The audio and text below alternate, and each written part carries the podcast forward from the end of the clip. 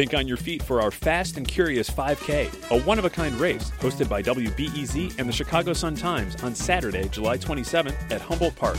More info and early bird registration at wbez.org/events.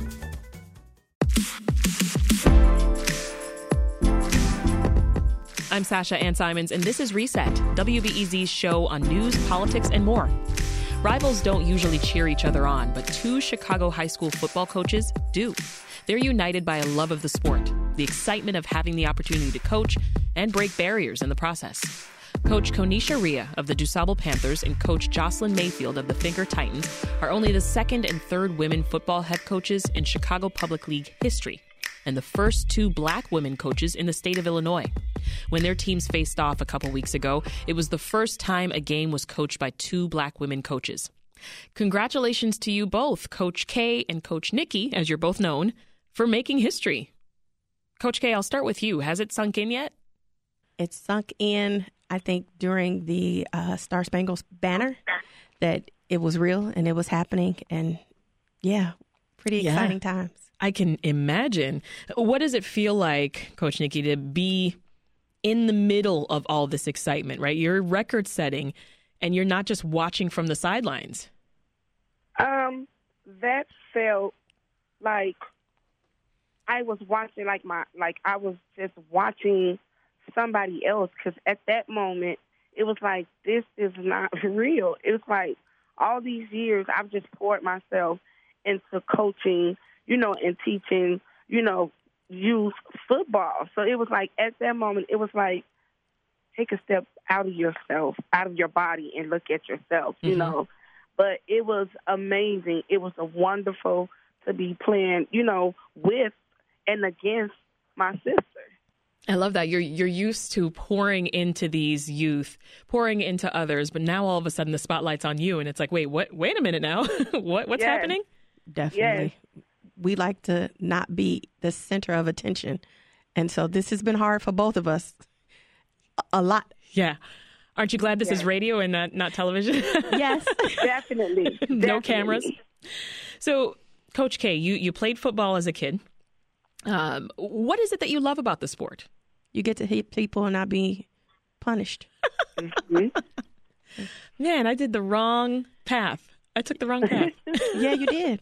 My goodness. I think so. So, so I'm I'm curious. Like, did you play like uh, from elementary school? Was this a high school pickup? I I literally played like six years old. Um, I went to visit my aunt one weekend, and the boys were playing down the street, and I'm like, "Oh, I want to play," and they said, "Girls can't play." Yeah, okay, let me see. And it was Killer Man, and once I hit him, I was in love, and we've played ever since. What about you, Coach Nikki? What drew you to football? Um, again, my oldest son played football. Uh, I already liked the sport, but it was just like I just wanted to understand more. You know, like offense. You know, offense was always like like a different language to me. You know, because I've always been aggressive, so defense came easy. You know, but it was like when my son was playing offense, it was like I was scratching my head, like you want him to do what, and you know, slant here, and you know, what are these X's for? You know, so I just would always ask the coach, you know, he was on offense, what does a jab step mean? You know, and the coach was like, well, you got a good eye for defense. Why don't you come and play? So it was just me just being inquisitive. Like, I want to know. Yeah, no, I, I hear you.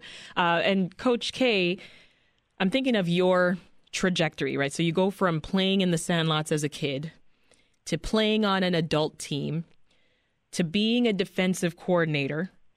Now you're a head coach. Wow. We try. We try. It, it's a natural progression when you love some when you love a sport so much, and then on top of that you love teaching kids. It's just the pattern. It's just the pattern. Um, I probably would have played more years had I not torn my ACL, but I am thankful to uh, a lady by the name of Angela McNair, whose grandson was playing for the Hurricanes, Bridgeport Hurricanes, um, for inviting me out to to try out. And those coaches said, "Okay, you know what you're talking about. You have a good rapport with kids, so we're going to give you an opportunity to coach youth football." And it's from that that I was able to show that I know something. um, Mm-hmm. prove that I know something because you know inevitably as women we have to prove Proof. that we Yeah. know something. Um, and then I was given afforded the opportunity to coach a DuSable. Yeah. Funny how we always remember who put us on, right? We always remember that first person that gave us a shot. I mentioned earlier about you being a defensive coordinator. You were defensive coordinator for DuSable. When this head coach position opened up, your players went to the principal's office, I understand it, and they were like, you need to hire her. What is that like? I love my boys that that um, went to bat for me. Uh, I have the the the leader, Dontrell Reed, is at he's a red shirt for Olivet Nazarene. Um, you have Chandre, you have Chris, you have Michael now, who is a senior. Um, you have Lorenzo. They went because of the knowledge and what I instilled in them. They wanted me back, and so I was very honored, very very honored. Oh, that's pretty cool. So, Coach Nikki, what got you into coaching? My son, you know, I my eighth grade teacher used to always tell me, Jocelyn, you're gonna be the next Gwendolyn Brooks. And I used to be like, I'm not gonna be writing no books, you know. And she was like, No, I mean always like look at it as for giving back, you know, like giving back to the community, giving back to the kids. Because I always used to ask, can I go read to the preschoolers? Or can I go do something with the younger kids? And it kept me out of trouble because I was like, I could cut up sometimes. And when my teacher found out, like, you know, she really worked well with the kids. And that's always been my passion. So it was like, I had my son. It was like, let's go out to this game. Let's go to this practice. And I would see like a kid firing off the ball wrong. And just for me watching football and sports all the time, I would be like, oh no, you should fire off like this. And then um, Coach Bibbs just was like, from the Canaryville Lions, he was like, and Coach Mike was like, you need to come and coach because I was literally one game coaching from the sideline, Mhm. and I would never forget. Coach Mike was always like Michael Pierce was always like, do this, do that, but it was everything that I was saying, and he was just you know calling it out, and the kids was doing it, and they both came was like, yeah, I think you should go down with the Pee Wee because they need help down there, and the head coach of the Pee Wee, who was um his name was Coach Dave, and he was like, yeah, sure, and that's where that's how I became this, you know, a historic young woman, a a black woman coaching football here Yeah. at Fenger. Absolutely. And you have referred to her a number of times so far as your sister. Talk to us about how you met Coach K and, and how she encouraged you to keep going, keep coaching. Well, the great Coach K, I had the I had the great opportunity of playing. I don't remember if she was the PB coach, but I know she was the coach. She was loud, and I would never forget. They stepped off the bus, and I was like, "That's a lady coach," you know. And it was almost like I wasn't a lady coach, but it was like, like that's somebody that looks like me over on the other side. She was loud, I was loud, and it was like we just like jailed ever since. You know, Yeah. there's never a day. You know, I had the um, pleasure of coaching two of her kids that came from the Hurricanes. They actually wound up coming to the South Side Wolfpack. Cohen, beautiful kid. His father also coached with Coach K. So we were always some kind of way still in tune because every day I would be like, man, you talk to Coach K or tell Coach K this. And, you know, so I, I got a chance to meet her on the other side, but she was never on the other side. Once we met, she was always family. Yeah, I love that. This is Reset. I'm Sasha Ann Simons. And if you're just tuning in, we're talking with two women who are setting records and breaking glass ceilings as the first two black women head football coaches in Illinois. Jocelyn Mayfield, aka Coach Nikki, is at Christian Fenger Academy High School in Roseland, and Konisha Ria, who's known as Coach K, is at DuSable, which is a team of students from Daniel Hale Williams Prep and Bronzeville Scholastic Academy. So, Coach K, when you think about breaking glass ceilings, right? When I think of it, I don't always think of doing that together with someone else. I think of maybe, you know, someone setting some major record before me and then here I come way later trying to smash that or trying to, you know, excel. But you two you're doing this together. You've got such a bond. You're lifting each other up. You're getting these opportunities and this recognition. Why is that important to you? Because it's always I'm my sister's keeper.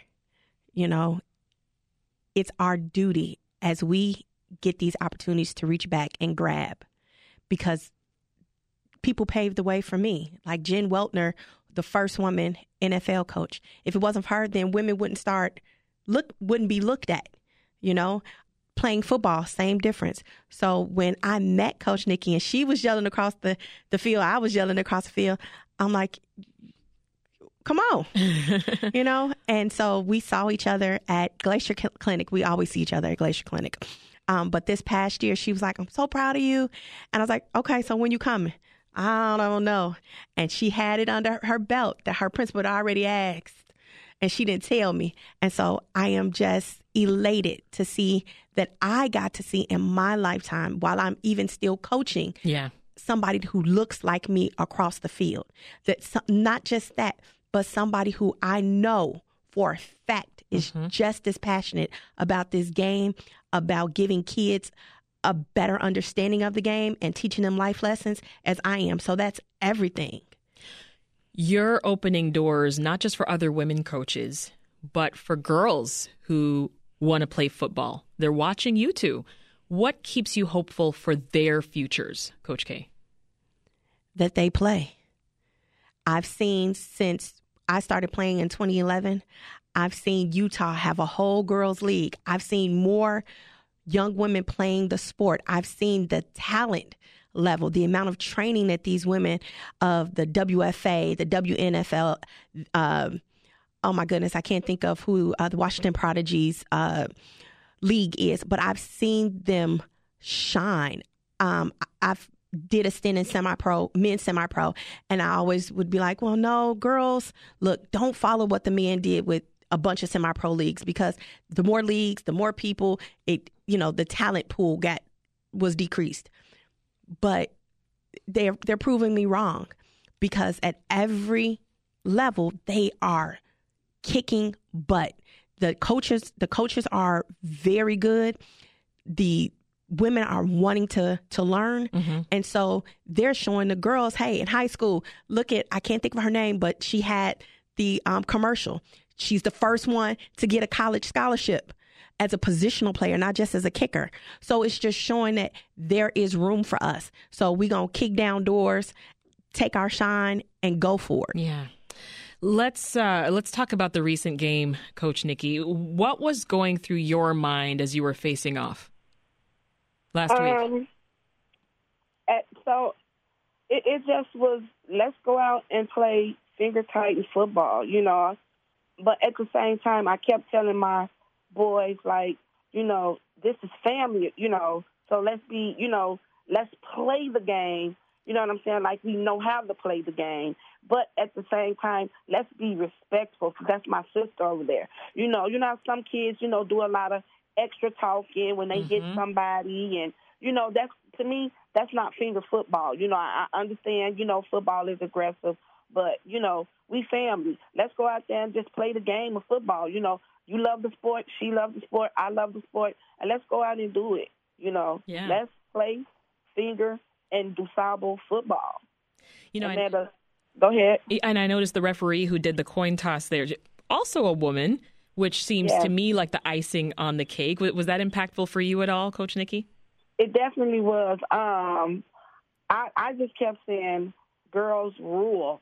And I don't know if anybody know it or not. I actually asked one of the young men who's a current uh, doctor um, from the University of Chicago. Uh, he graduated the program where I coach at now, the Southside Wolfpack, Abdullah Pratt. I asked him, I actually told him about what was going on and that, you know, it's going to be two African American women and um, you know, we were gonna, you know, make history. And she was like, "Oh," he was like, "Oh man, I think that's pretty dope. I would like to reach out to some of my colleagues and some of the medical students and have an all-female uh, medical staff out there.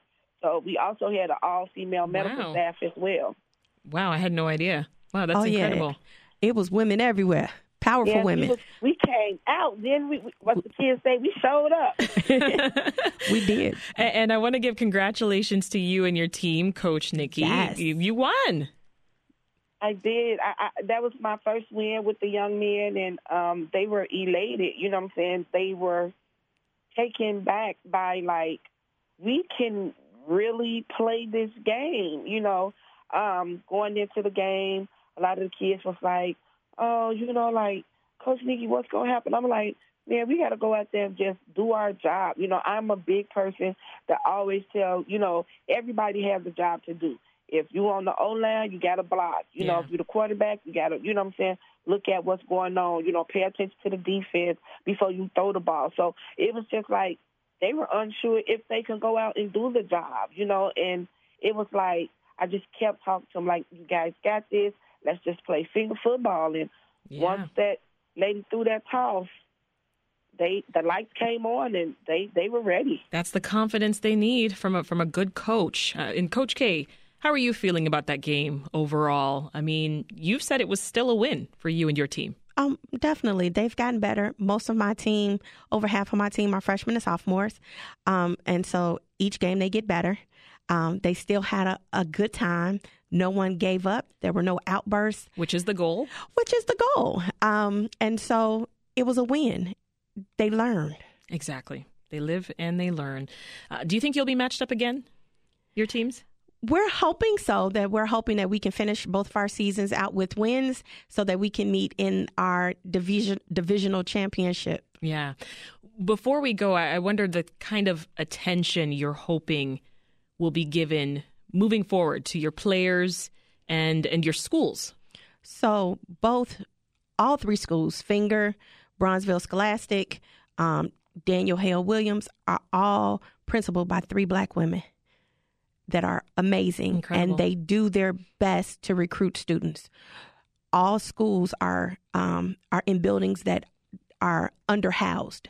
Um, and so we're hoping that this attention brings students, it brings resources um, to our smaller rebuilding programs, you know, whether it's um, help, you know, there's not always enough coaches, there's not enough uniforms, there's not enough water, Gatorade, ice. And you said underhoused a moment ago. What does that mean? So, for instance, DuSable used to have 4,000 students in it. Now we have under two. Fenger, I believe, has under its way under its capacity as well, and it's just you know because of charter schools, because of so many options, kids go elsewhere. Um, the feeder system has changed, so we are in need, especially smaller programs like ours, where DuSable, this is year three, but they had they hadn't had a team in a couple years. Fenger didn't have a team last year, correct, Jocelyn? Uh, Correct. Coach Nikki. So it's rebuilding. You have to get a pipeline going. You got to get incoming freshmen to come on board. You have to have sophomores, juniors. You know, people have to want to come to your school. Yeah. You know, it's not just the the wonderful principals and the wonderful staff that are willing to teach your kids.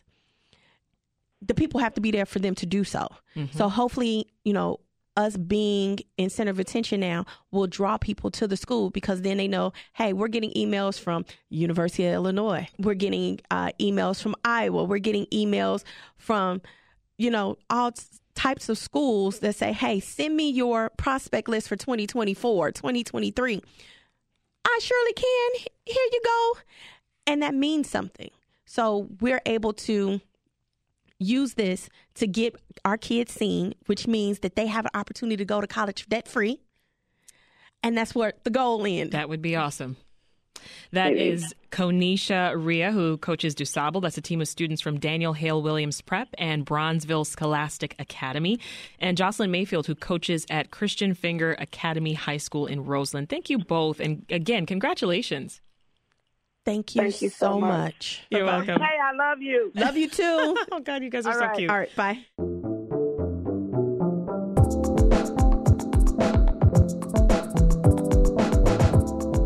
This episode of Reset was produced by Linnea Dominic. It was edited by Andrew Merriweather. Enjoying the show? Then why don't you subscribe to our podcast? We have so many interviews and conversations for you to listen to. And Don't forget to leave us a rating. That helps more listeners find us. I'm Sasha Ann Simons. We'll see you tomorrow.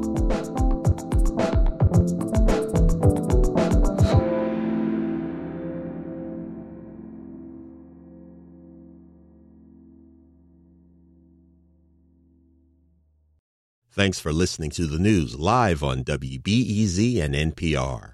The WBEZ stream sounds great in the kitchen on your smart speaker and anywhere on the WBEZ app. Listen every day.